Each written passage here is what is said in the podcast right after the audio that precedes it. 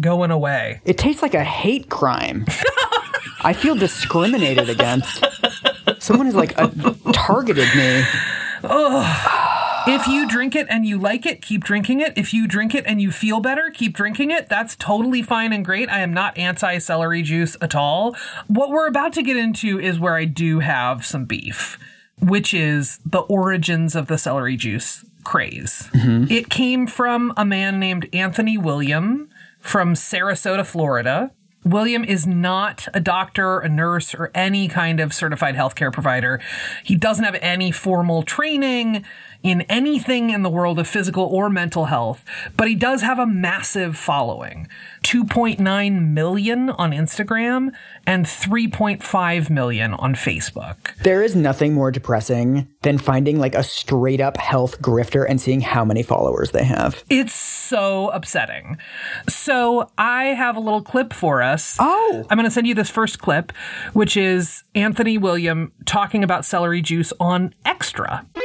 He's taken the world by storm with his books on helping people overcome illness and disease. With me now, Anthony William. Hi. Hey, good to be here. Good to see you again. I mean, every time I see you, I feel like a, a gazillion more people are talking about celery juice. Yeah. You have started this total phenomenon. Congrats. You know, it's the single most powerful healing remedy there is, and that's why. It's this movement started grassroots.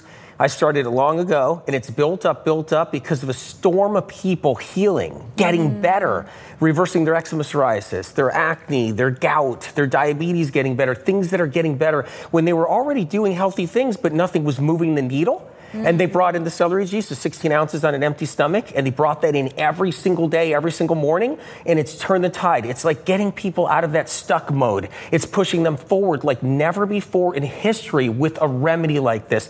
And it's natural, it's just celery juice, but it has to be celery juice by itself. That's a mistake made all the time. Okay, I wanted to ask you because a lot of people are putting lemon in it. Does that change It changes effects? it. It stops it from working. Because there's something in there that science and research hasn't discovered yet. It's called sodium cluster salts, and they get neutralized when you put things in there in the wrong way. So basically, it diffuses the power this holds. Has to be fresh, has to be by itself. It can't have all this different stuff in it. Can't have uh, products in there. Like it can't have collagen in it. It can't have apple cider vinegar. You can't put lemon in it. You can't put water in it. You ruin it. Oh my god.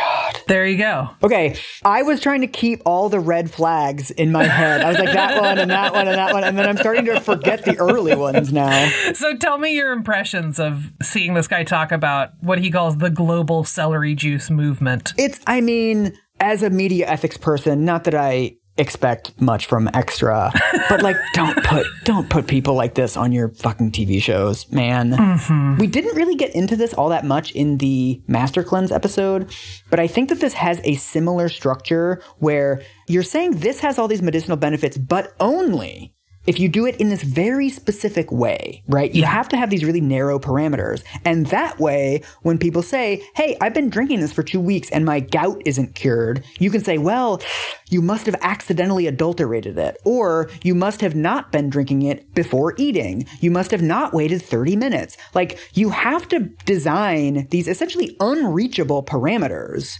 That way, it's never the product that failed, it's always the people that failed. Yeah, absolutely. I mean, and we'll get into this. So Anthony William wrote an entire book about celery juice that I read for this episode. Oh, Aubrey, I'm sorry. God Aubrey. help me.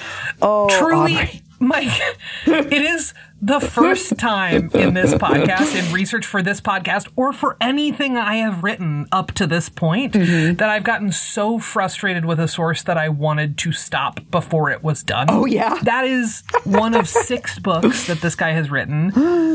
Most of them have landed on the New York Times bestseller list. No, Aubrey. Would you like to know where Anthony William gets his information? His own brain? I don't know. So you noted his the name that he goes by on social media and sort of publicly, and it's the beginning of every title of every book that he's written, is medical medium. Is that because he's not medical rare or medical well done? I'm sorry. So he says that he does not speak to the dead as other mediums do, mm-hmm. but to a single spirit. He just calls that entity's spirit, capital S spirit, Okay. who gives him medical advice and information that is, quote, decades ahead of research and science. Oh my God. So what I'm not interested in doing, I'm gonna we're gonna go into this a little bit.